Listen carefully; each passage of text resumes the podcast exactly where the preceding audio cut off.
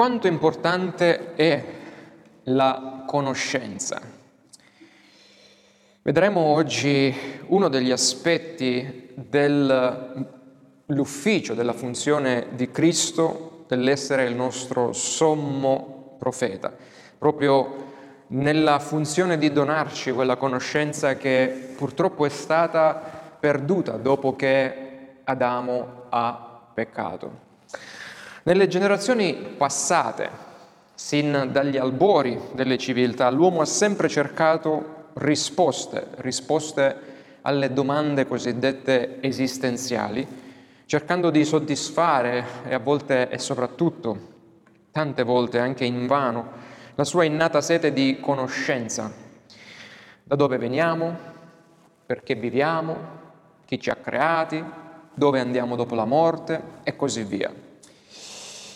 Nel corso della storia c'è chi per spiegarsi l'esistenza di tutto ciò che è visibile no? intorno a noi e anche dell'invisibile eh, si è rifugiato eh, nelle concezioni dei miti eh, dei popoli della Mesopotamia, babilonesi, egiziani. Un po' di lezioni fa abbiamo parlato di questi miti, di cosa credevano dell'esistenza di questi dei che combattevano tra di loro, poi creavano l'uomo, vi ricordate? Ma uomini che si sono rifugiati anche nelle varie religioni per cercare una risposta.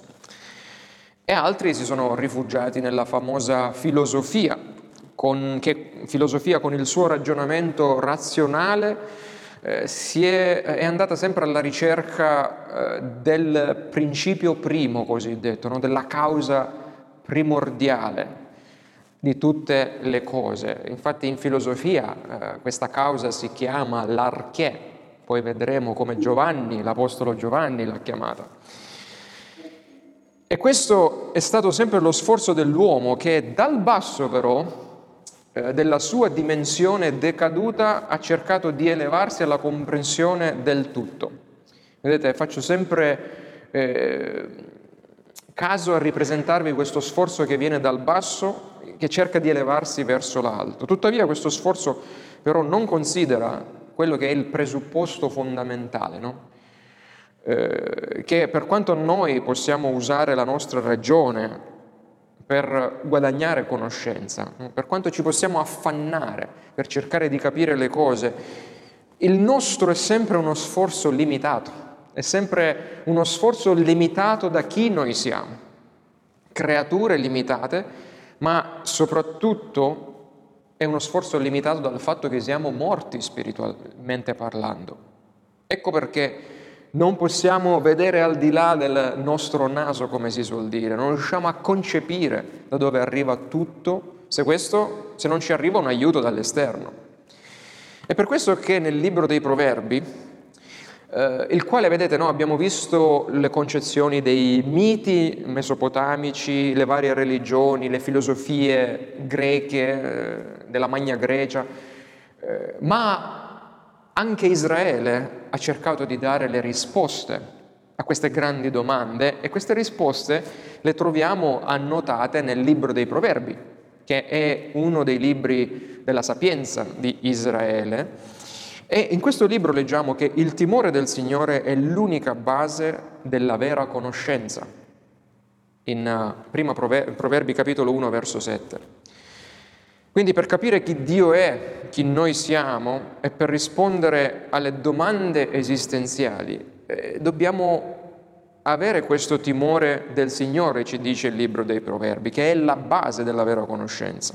Raggiungere la vera conoscenza non è dunque non può essere, secondo il libro dei Proverbi, non può essere solo lo sforzo di, eh, o il risultato di uno sforzo intellettuale che viene dal basso, ma è nella nostra postura di riverente timore nei confronti di Dio, da cui tutto deriva, cioè per guadagnare questa vera conoscenza che ci permette di ricevere domande, cioè risposte a queste domande esistenziali, dobbiamo disporci in un certo modo davanti a colui da cui tutto deriva, che è Giovanni, pensate, l'Apostolo Giovanni, il capitolo 1, quindi Giovanni visse verso, diciamo, dalla metà, la mm, seconda metà del eh, primo secolo fino alla fine del primo secolo, Quindi è venuto dopo che tanti filosofi sono nati nella Grecia, nella Magna Grecia, e lui ad un certo momento definisce Dio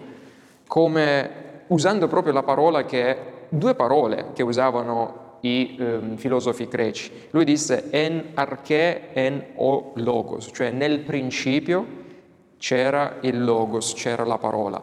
E i filosofi greci usavano queste due parole, arche, che è il principio di tutte le cose, e logos, la ragione, la parola, proprio per cercare di spiegarsi il tutto. No? Quindi noi riceviamo grazia e conoscenza di colui che ha creato il tutto solo perché colui che ha creato il tutto ha deciso di rivelarsi a noi che siamo limitati.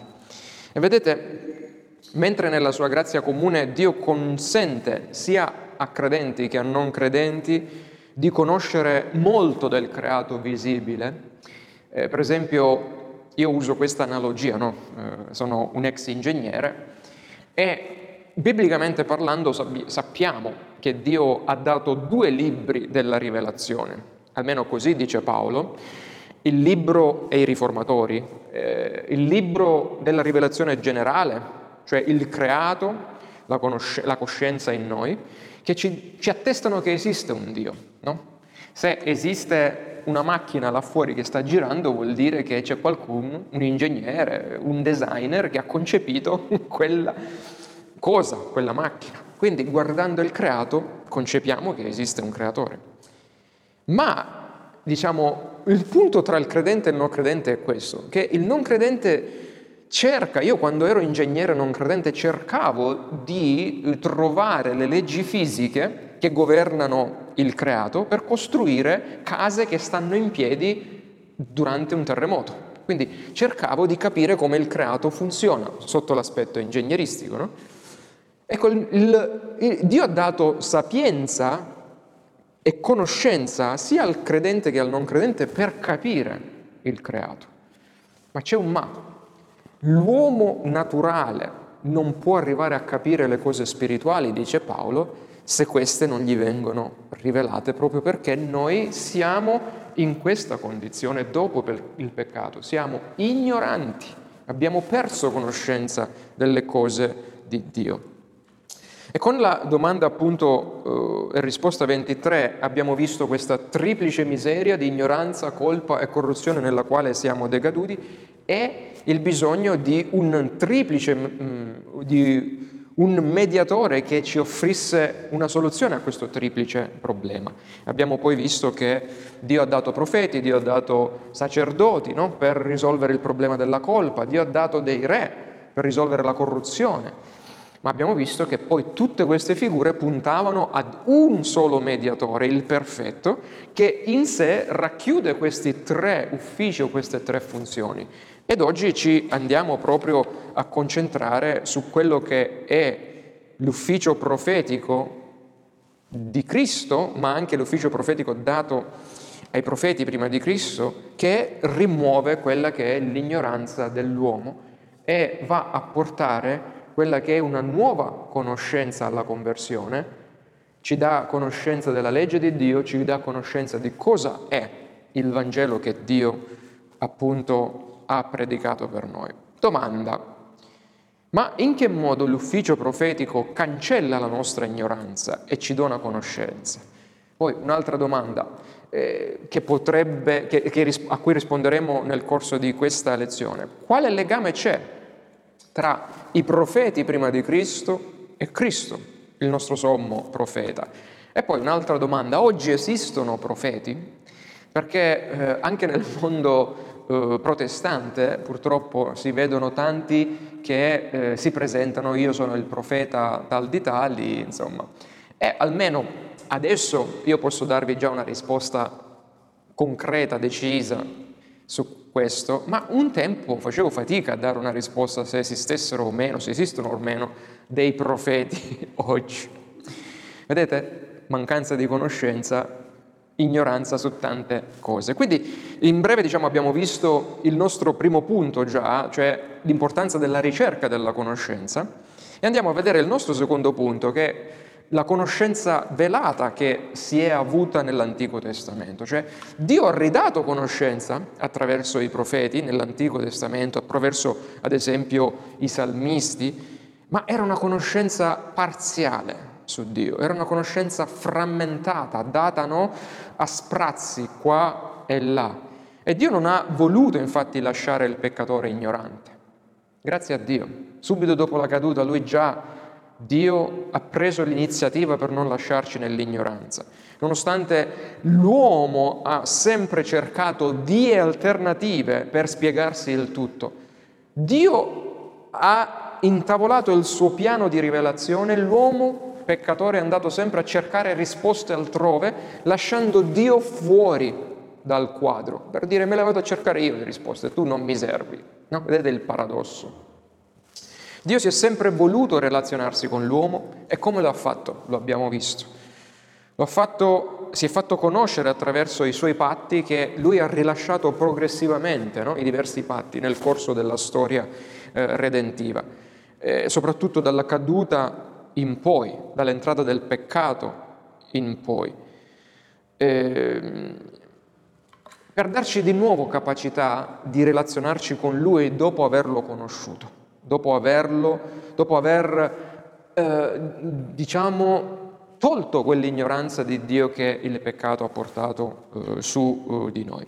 Ma prima della sua incarnazione, cioè prima del Dio incarnato in Cristo, Dio si è servito principalmente dei suoi profeti per rivelarsi, no? per, vedete già, il, già la parola rivelazione, rivelarsi, cioè togliersi quel velo cui, dietro cui lui si era ammantato dopo la nostra, la nostra caduta. No? Quindi lui stesso aveva eh, mandato via Adamo ed Eva, si era velato perché non voleva più avere diciamo, una comunione diretta con il peccatore. E quindi eh, ha mandato i suoi profeti per ricordare anche i termini del patto al suo popolo che mancava di conoscenza circa quella che era la sua legge Dunque i profeti erano dei veri e propri, eh, alcuni li definiscono come gli avvocati del patto, mandati da Dio per richiamare no, il popolo a lui ogni qualvolta che il popolo deviava dalla legge del patto, dimenticando il patto stesso. I profeti erano degli uomini particolari scelti direttamente da Dio. Questo lo vediamo scritto in Esodo 3, 4, Geremia 1, Isaia 40. E questa era la prima caratteristica, Dio se li sceglieva direttamente. Poi la seconda era che stavano nel suo santo consiglio, cioè erano in piena comunione, in comunione con Dio e questo lo vediamo in Ebrei 12, in Genesi 1, in Giobbe 1, quando no, i figli di Dio dice, eh, si eh, partecipavano a quello che era il consiglio di Dio e Satana arriva.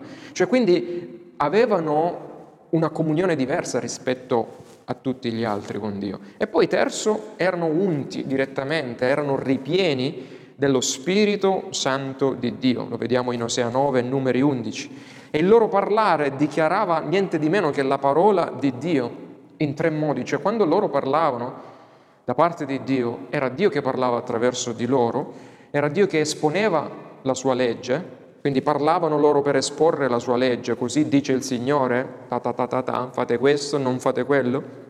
Promulgavano il Vangelo, cioè annunciando io sono il vostro Dio, voi siete il mio popolo e io toglierò da voi il cuore di pietra e vi metterò un cuore di carne. No? In questo già in Geremia 21, 31 vediamo le promesse del Vangelo di Cristo. E poi attraverso la bocca dei profeti procedeva l'annuncio delle cose future e avverrà che barabam, barabam, barabam.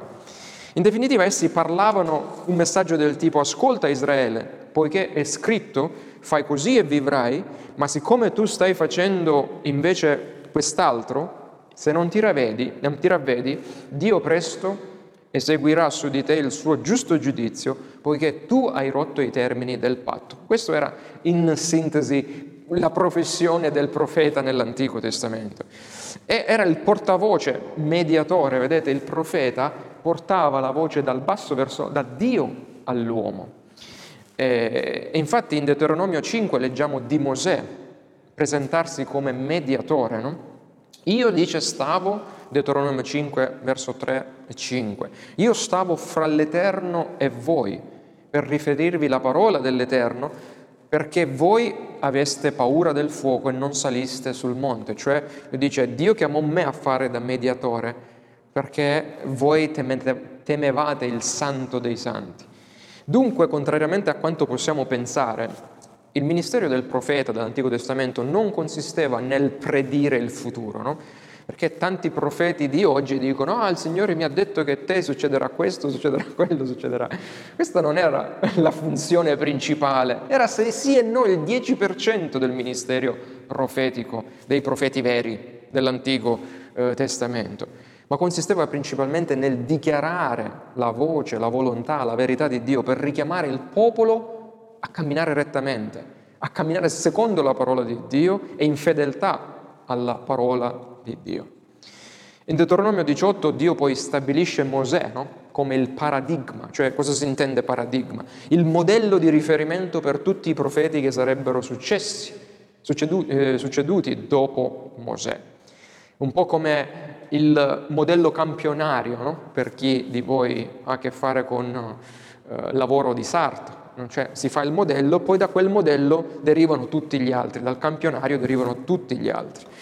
Ma mentre però c'era un, un, c'era un ma, mentre tutti i profeti che seguivano Mosè, da Elia al Battista, eh, erano mandati diciamo, eh, per ricordare le promesse, no? per ricordare il patto. A Mosè fu data proprio la parola del patto, cioè fu rilasciata a Mosè una gran parte della parola di Dio da dare al suo popolo. Gli altri facevano riferimento a quella parola che Dio aveva dato, dicete comportatevi così altrimenti riceverete cos'ha. Benedizioni se fate bene, maledizioni se male.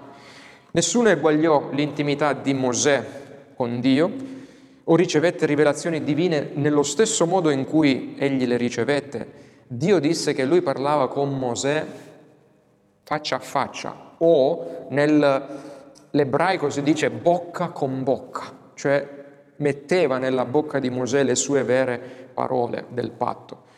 E, ma agli altri spesso parlava per mezzo di sogni, per mezzo di visioni, per mezzo di enigmi, gli spiegava certe realtà spirituali.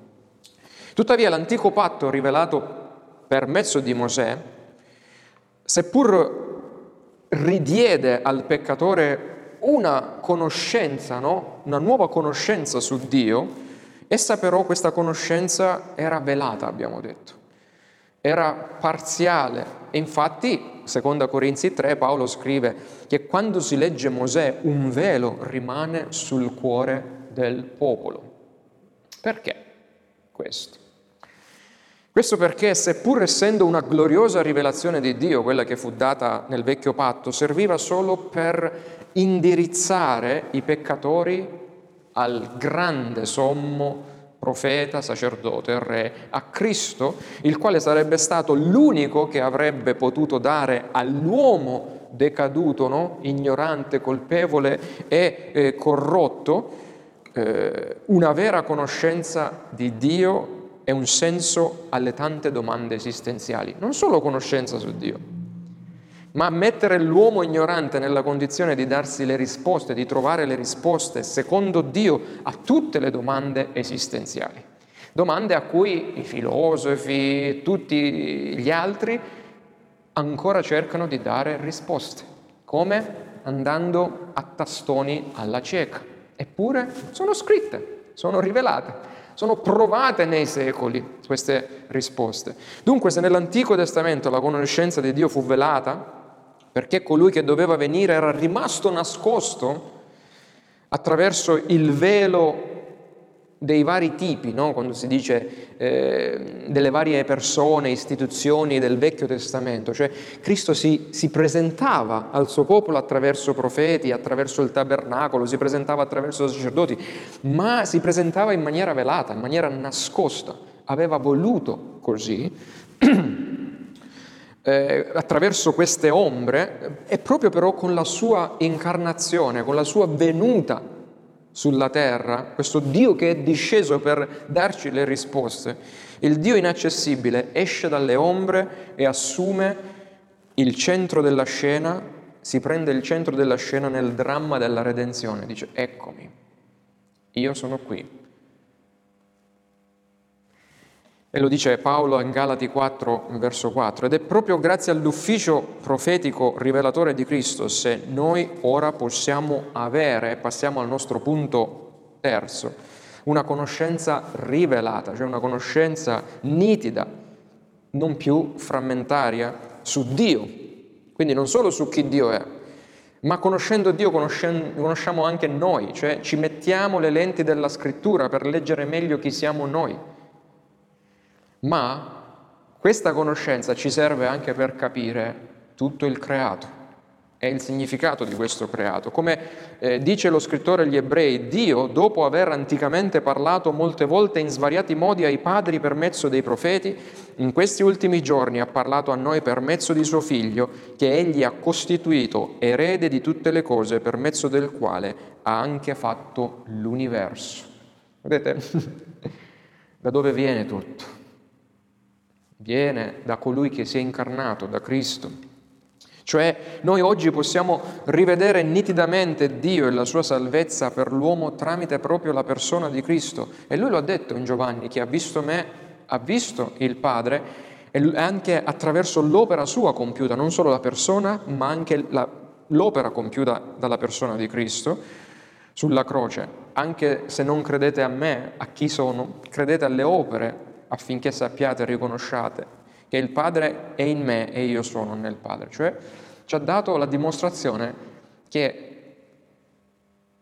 qualcuno che è unico nella storia ad un certo momento è comparso ed ha fatto cose uniche che nessun altro è riuscito a fare. Vedete, lo scrittore agli ebrei fa un meraviglioso contrasto tra i due periodi di rivelazione. No? Dice l'Antico Testamento era temporaneo, Nell'Antico Testamento troviamo le promesse che si adempiono e sono adempiute in Cristo e poi il Nuovo Testamento ci mostra tutto il compimento di queste promesse.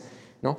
E, ma ci dà anche lo scrittore agli ebrei o soprattutto lo scrittore agli ebrei, ci fa vedere le differenze tra il ministero profetico di Cristo e quelli invece che lo hanno preceduto. Vedete, nell'antico patto la rivelazione è stata rilasciata in modo frammentario, abbiamo detto, e in molti modi.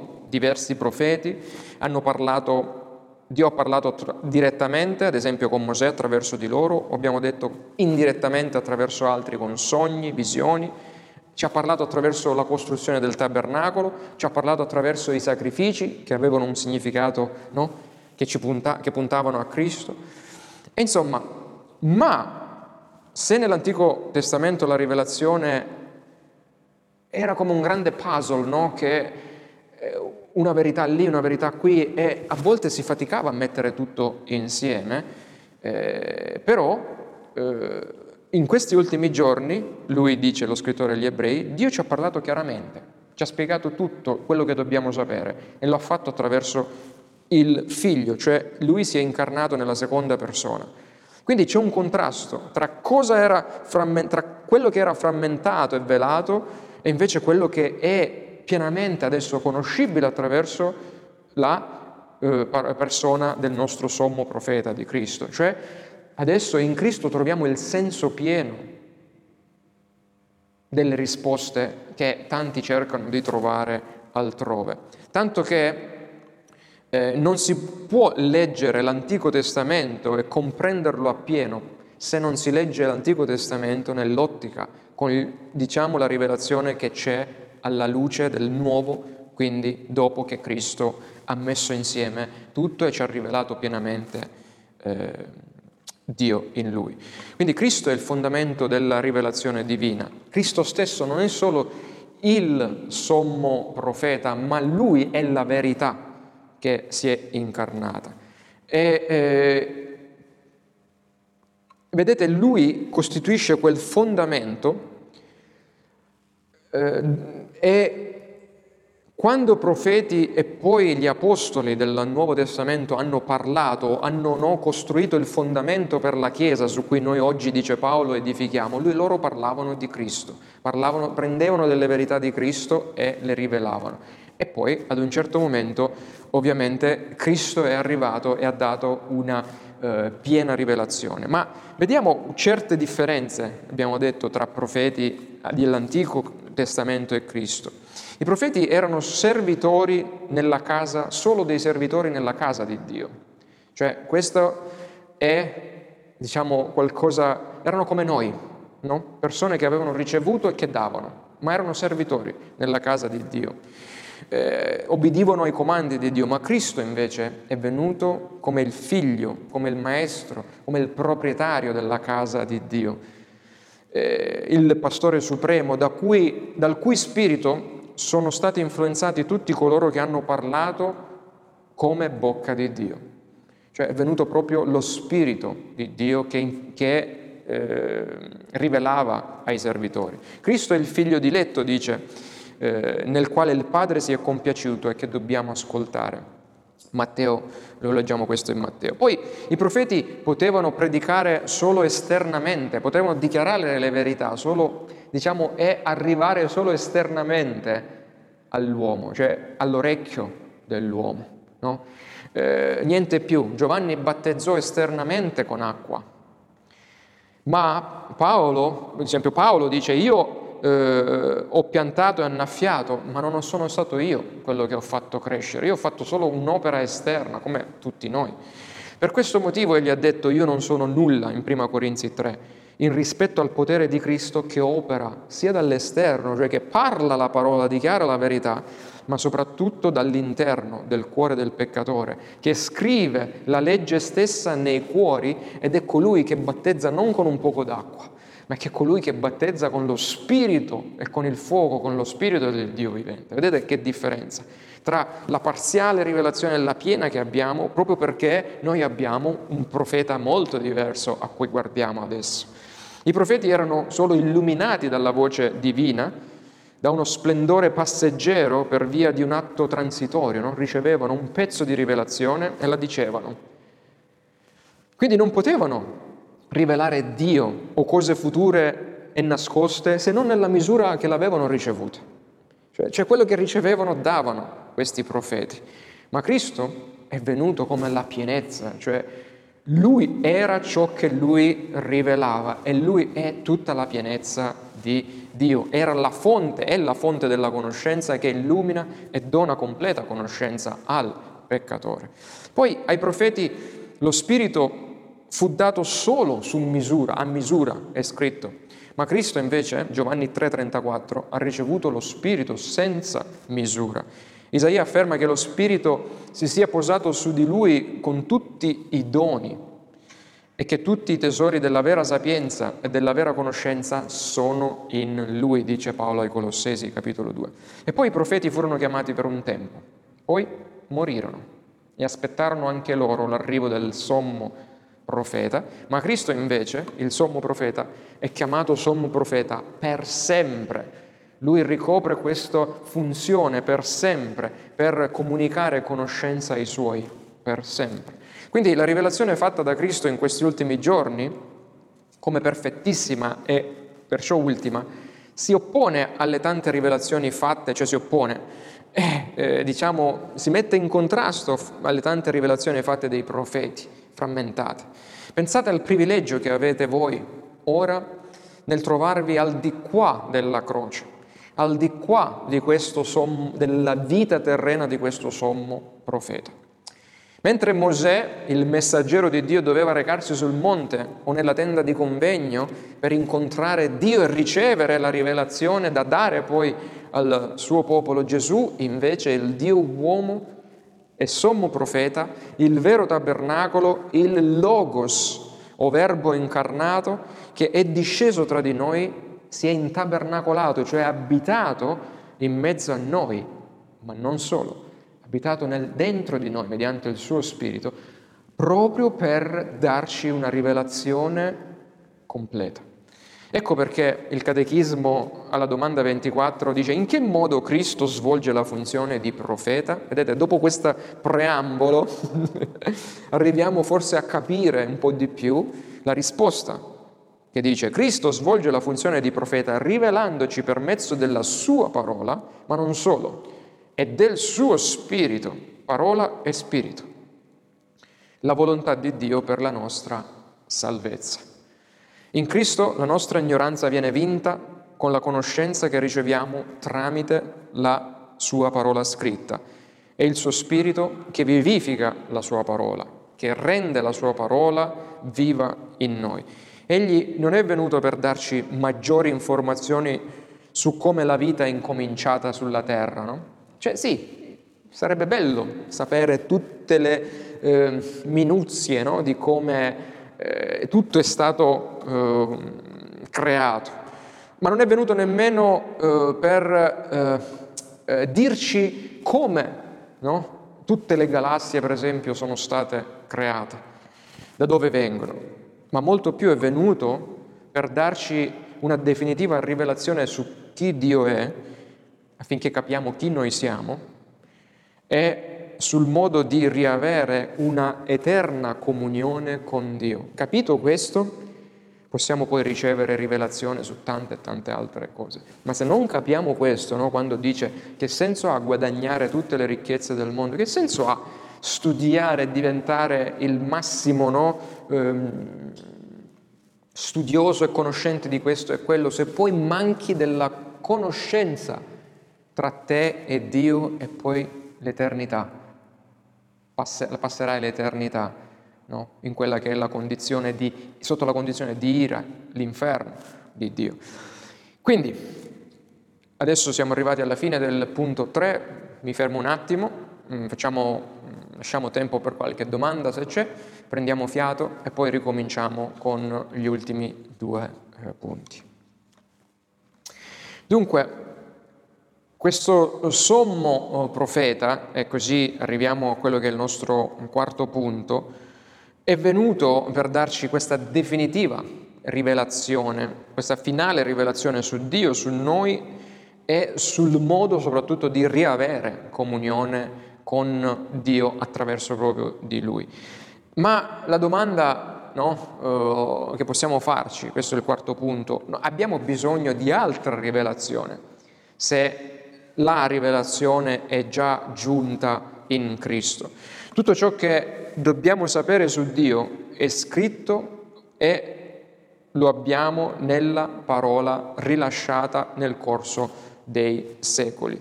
Non dobbiamo aspettare nuova rivelazione da Dio, e la nostra fede non è riposta in qualcuno che deve venire. Cioè noi adesso non guardiamo più a qualcos'altro che deve essere aggiunto qua e non aspettiamo nessun altro che deve venire, se no ovviamente Cristo il suo secondo ritorno, ma guardiamo a colui, al Dio uomo che è già venuto e ha già preso il nostro posto sostituendosi alla croce, sulla croce per noi, una volta per sempre. Dunque rispondiamo alla domanda iniziale, abbiamo noi bisogno oggi di altri profeti? cioè quando arriva un profeta davanti a noi e si definisce tale, come ci, come ci poniamo? Viene da Dio? Non viene da Dio? No, assolutamente non viene da Dio. Risposta eh, breve e coincisa. Rifiuta tutti coloro che oggi ti dicono così, dice il Signore o ti dice il Signore, se ciò che dicono non sia un dichiarare la parola di Dio che già è stata data. Come dice sempre, lo dico ogni tanto, eh, MacArthur, John MacArthur dice, rifiuta tutto se non ti dicono libro, capitolo, verso da dove eh, stanno prendendo questa eh, parola eh, di Dio. Eh, poiché il Cristo ha adempiuto l'ufficio di profeta e poiché Lui continua a parlarci attraverso lo Spirito Santo, che parla solo e soltanto nella sua scrittura, nella sua parola e solo attraverso di essa. Oggi non abbiamo bisogno di altri profeti che annuncino altro, ma in Efesini eh, 4 dice no, mm, che Dio ha dato, fatto dei doni alla Chiesa Cosa sono questi doni? Questi doni erano i profeti e eh, gli apostoli temporaneamente, ma ha lasciato adesso degli altri doni che sono i pastori, i dottori, gli evangelisti, cioè abbiamo bisogno di qualcuno tipo degli studiosi, degli, insegnanti che aprano per noi la rivelazione scritta in una maniera più comprensibile, perché seppur questa scrittura è semplicissima, per spiegarci chi Dio è, chi noi siamo e il nostro bisogno per la salvezza, però ci sono certe altre cose che non sono immediate per chiunque. Ecco che il sommo profeta ha provveduto i suoi doni affinché questa, attraverso lo Spirito ovviamente, ma dei comuni mortali, come per esempio me e altri pastori, possano spiegare meglio quella che è la scrittura. Ma abbiamo soprattutto bisogno di quello stesso Spirito che ha rivelato la parola e che possa illuminare ognuno di noi per comprendere al pieno. Lo Spirito non ehm, rilascerà più altra parola, ma illumina ognuno dei suoi per capire questa parola che è stata già eh, rilasciata. Quindi lo Spirito Santo, è che è l'autore divino della scrittura, dice in 2 Timoteo 3, aprirà le nostre menti tramite il ragionamento, certo, ma aprirà anche i nostri cuori per creare in noi quella fede, quella condizione di umiltà, di porci sotto a Dio, di dire Spirito di Dio insegnaci no? il timore dell'Eterno, mena alla conoscenza, alla vera conoscenza, affinché possiamo ricevere questa parola e non dire via, io ho il mio modo per sapere qual è vero, ciò che è vero e no. Questo è ciò di cui i teologi hanno storicamente appunto parlato dell'illuminazione dello Spirito, che continua ora a rendere efficace l'ufficio di Cristo, perché l'ufficio di Cristo continua ad essere efficace, proprio attraverso il suo Spirito che continua a illuminarci per la comprensione della sua eh, parola. E come lo fa? Lo fa mentre noi ci accingiamo a leggiamo, ognuno di noi, quando legge la sua parola, sa di avere la parola e lo Spirito, no? come dice il Catechismo. Il sommo sacerdote, Cristo, oggi ci rivela la volontà di Dio con questa e con lo Spirito in noi, ma, come diceva Calvino anche, non solo quando noi la leggiamo, ma anche quando noi la ascoltiamo predicata, questa parola. Ecco l'altro mezzo importante della grazia di Dio. Infatti, quando ci viene aperta la parola davanti a noi, nel suo significato, eh, attraverso il ministero della predicazione, diceva Calvino, quando c'è un senso profondo e reale in cui Cristo, il nostro profeta, ci sta parlando attraverso la sua parola predicata, come se fosse lui stesso lì in piedi alla nostra presenza a pronunciare le sue verità in modo udibile. Ovviamente ciò non vale quando siamo di fronte, ciò vale quando siamo di fronte a questo qui. Vedete? Alla, lui ha lasciato adesso alla vera Chiesa la vera e pura predicazione della parola. Ma quando non siamo in una vera chiesa, quando non siamo davanti a un ministro no, guidato da Dio, ma è eh, un ciarlatano, quello non sta espandendo la parola di Dio. Cristo non è lì predicato e non sta predicando in quel momento attraverso quello strumento. Quindi è un segno questo che dobbiamo tenere, cioè l'opera è compiuta da Cristo, significa che non c'è più rivelazione che va aggiunta. E il fatto stesso che Paolo dice che i, eh, gli apostoli e i profeti hanno costituito il fondamento, no? costruendo su Cristo, cioè il fondamento lo si getta una volta, le fondamenta quante volte le gettate voi nella costruzione di un edificio?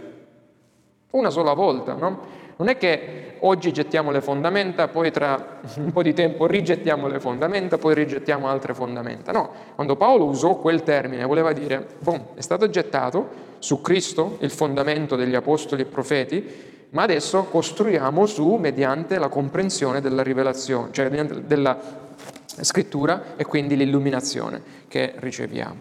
Eh, Pietro poi dice, noi abbiamo la parola profetica ormai più sicura che è questa parola eh, scritta. In altre parole, eh, appunto, eh, questo deve farci riflettere, soprattutto quando Gesù arriva a dire in Matteo 11, in verità, in verità vi dico che tra i nati di donna non è sorto nessuno maggiore di Giovanni il Battista, eppure il più piccolo nel regno dei cieli è più grande di lui. Vedete? Giovanni Battista era il più grande, è arrivato ad essere il profeta no? che ha annunciato il sommo profeta. Eppure lui dice, il più piccolo nel regno dei cieli è più grande di lui. Cosa sta dicendo qui Gesù? Che colui che è salvato e che ha questa parola e ha lo Spirito di Dio ha una conoscenza maggiore del più grande di tutti i tempi di Giovanni Battista, proprio perché Vedete, il sommo profeta adesso continua a rivelarci e a maestrarci per comprendere di più, sempre di più, per avere di più questa conoscenza che ci riporta ad avere sempre più comunione stabile con il nostro Dio. Dunque, fratello e sorella, proprio perché il Signore è il tuo profeta, non ti devi mai scoraggiare se pensi che per la tua propria debolezza, la mancanza di studi, no? Eh, ma io non ho studiato, eh, non sono andato a scuola lì, a scuola là, al seminario lì, non riesci a comprendere la scrittura o la sua perfetta volontà per la tua vita. Perché questo è un problema, no? Ah, siccome non ho studiato adesso, eppure Gesù dice il minimo nel regno dei cieli capisce più del eh, Massimo, cioè di, del Battista, perché il Signore stesso ha detto, io ti rendo lode, o Padre, Signore del cielo e della terra, perché hai nascosto queste cose ai savi e agli intelligenti e le hai rivelate ai piccoli fanciulli. Matteo 11, 25. Pensate, Pietro era un pescatore, non era il maggiore dei teologi che c'erano a quel tempo. È il Padre che ridà conoscenza ai suoi, è il Padre che si occupa affinché noi tutti conosciamo e cresciamo in conoscenza. Ovvio, ci dobbiamo applicare, questo lo vedremo. Quindi, compreso questo, possiamo ora comprendere meglio il nostro ultimo punto, spero. Come vedere una caratteristica delle false religioni che ci stanno attorno. Eh, se ricordate, la vera Chiesa ha tre segni caratteristici, vedete?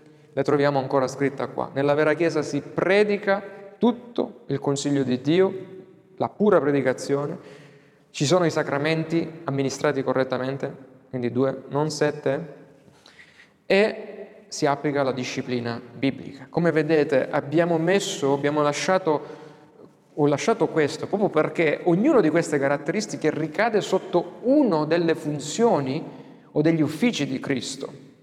Vedete? Pura predicazione è Lui come sommo profeta che si occupa, che si preoccupa che questa sia garantita nella sua vera Chiesa. Amministrazione corretta dei sacramenti è Lui il sommo sacerdote. Noi siamo solo strumenti. È Lui che fa tutto, spiritualmente amministra correttamente i suoi sacramenti. E poi disciplina, è lui nella sua funzione di re, no? i re servivano per dire mantenetevi in ordine alla legge, a questo e a quello. È lui che mette ordine nella sua Chiesa attraverso la disciplina biblica.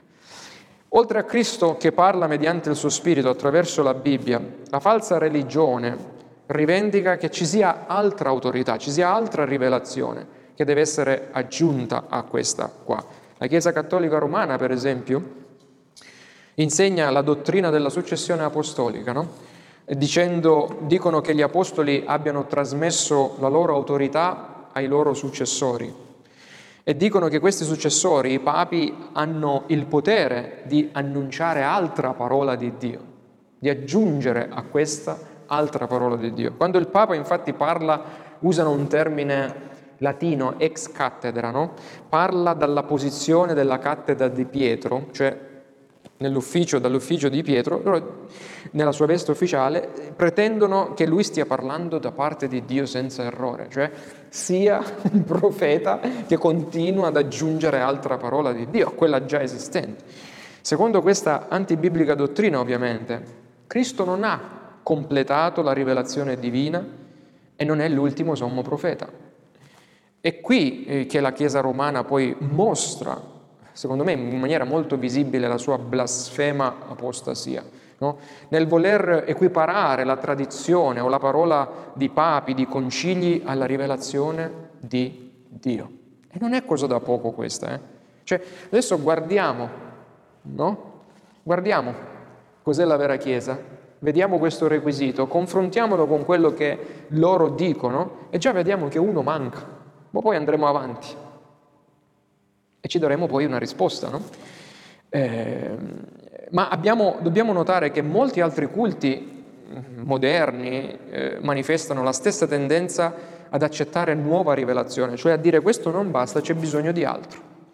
Eh, per esempio qui in, in Italia è molto meno, ma ci sono, c'è una chiesa uh, dei mormoni qui a Lecce, uh, in Italia molto meno, negli Stati Uniti è molto presente, molto forte la chiesa, il mormonismo. E loro pensano che a un certo momento c'è stato un vero profeta, vissuto 1800 anni d.C., di nome Joseph Smith, che ha rilasciato altra rivelazione. Quindi loro hanno non solo la scrittura, ma altri libri scritti da questo mm, pseudo profeta. Ci sono gli avventisti, ci sono i testimoni di Geova che fanno altrettanto. E che non, la Bibbia non è la loro unica regola di fede e pratica cristiana. E ahimè, in molte realtà evangelicali, protestanti, troviamo la profezia del il Signore ti dice così, il Signore mi ha detto il Signore così. Quella cos'è? Se non è altra rivelazione personale che eh, questi certuni no, millantano di eh, ricevere. E questa purtroppo è una pratica seguita e eh, accettata ormai eh, purtroppo da tanti. E cosa ci dice questo? Questo ci deve responsabilizzare, fratelli e sorelle, perché noi abbiamo tutto per discernere ciò che è vero e ciò che è sbagliato.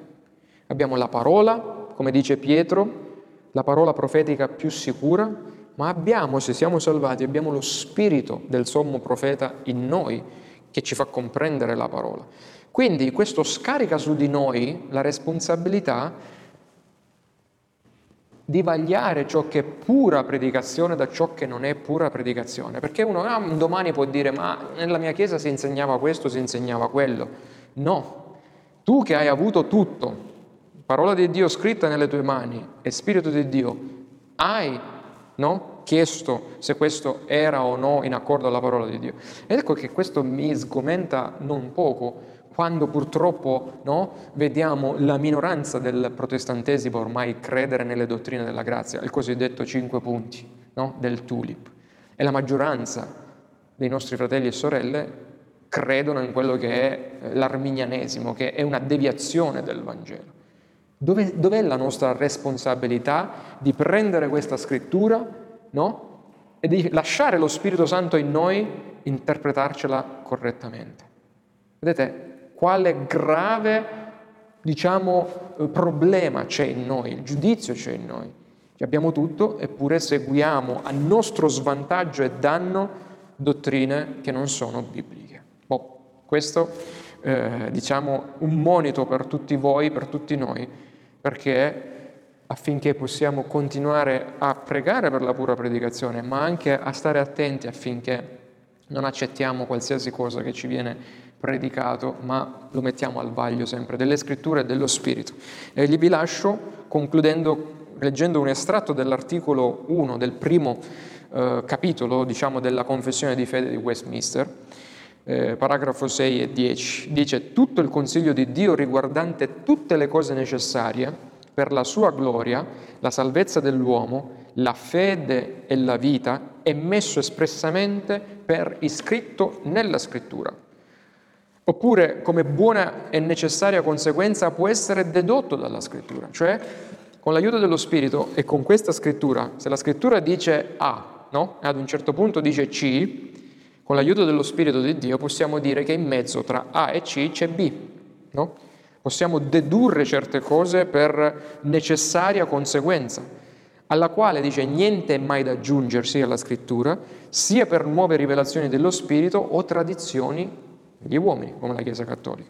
Il giudice supremo al quale essere, dovranno essere sottoposte per essere giudicate tutte le controversie religiose, tutte le dottrine, i decreti, le opinioni eh, degli antichi autori, dottrine degli uomini, gli spiriti vari, sono da esaminarsi e nella cui sentenza dobbiamo trovare il nostro riposo, non può essere altri che scusate, non può essere altri che lo Spirito Santo che parla nella parola. Cioè, alla fine ci dice, ragazzi miei, credenti miei, lo Spirito Santo che parla nella parola, mai al di fuori della parola, e solo nella parola, ci garantirà di avere di combattere questa ignoranza, di avere nuova conoscenza e di camminare in questa vita con forza, con una comunione sempre più salda con il nostro Dio.